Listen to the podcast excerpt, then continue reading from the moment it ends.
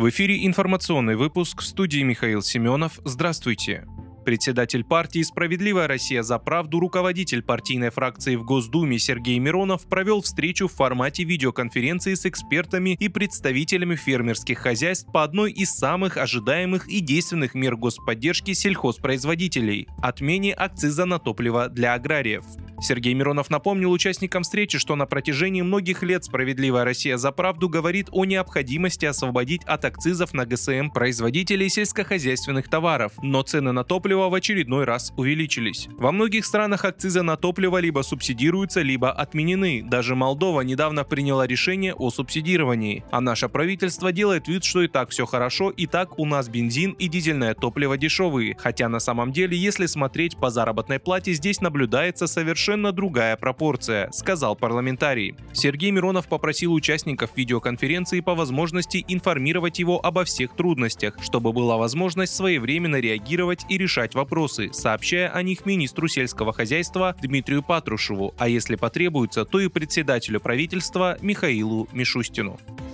Кремле прошла неформальная встреча Владимира Путина с председателем КНР Си Цзиньпинем, который в понедельник 20 марта прилетел в Россию с государственным визитом. Путин и Си Цзиньпинь поприветствовали друг друга в представительском кабинете первого корпуса Кремля. Переговоры прошли в формате тет-а-тет, а затем общение продолжилось за ужином. Напомню, официальная встреча Путина с китайским коллегой состоится в Большом Кремлевском дворце сегодня в 15.00, сообщил пресс-секретарь президента Дмитрий Песков.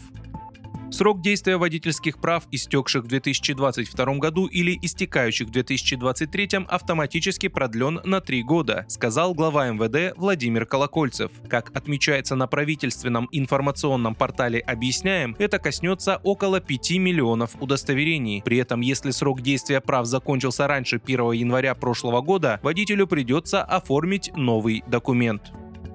WhatsApp и Telegram вводят с 21 марта новые правила блокировки аккаунтов. По данным специалистов, информация уже доступна жителям России для изучения. Так, с 21 марта некоторые пользователи не смогут продолжать пользоваться услугами мессенджеров. При этом аналитики делают предположение, что у клиентов этих двух сервисов будут различные поводы для приостановки работы. В настоящее время окончательный перечень причин для блокировки аккаунтов еще не озвучен, но специалисты уже рекомендуют заново проштудировать условия и правила пользования мессенджерами мессенджерами. Например, если пользователь аккаунта WhatsApp не использовал его в течение 45 дней и зайдет в него с нового устройства, то с вероятностью в 100% регистрация будет удалена.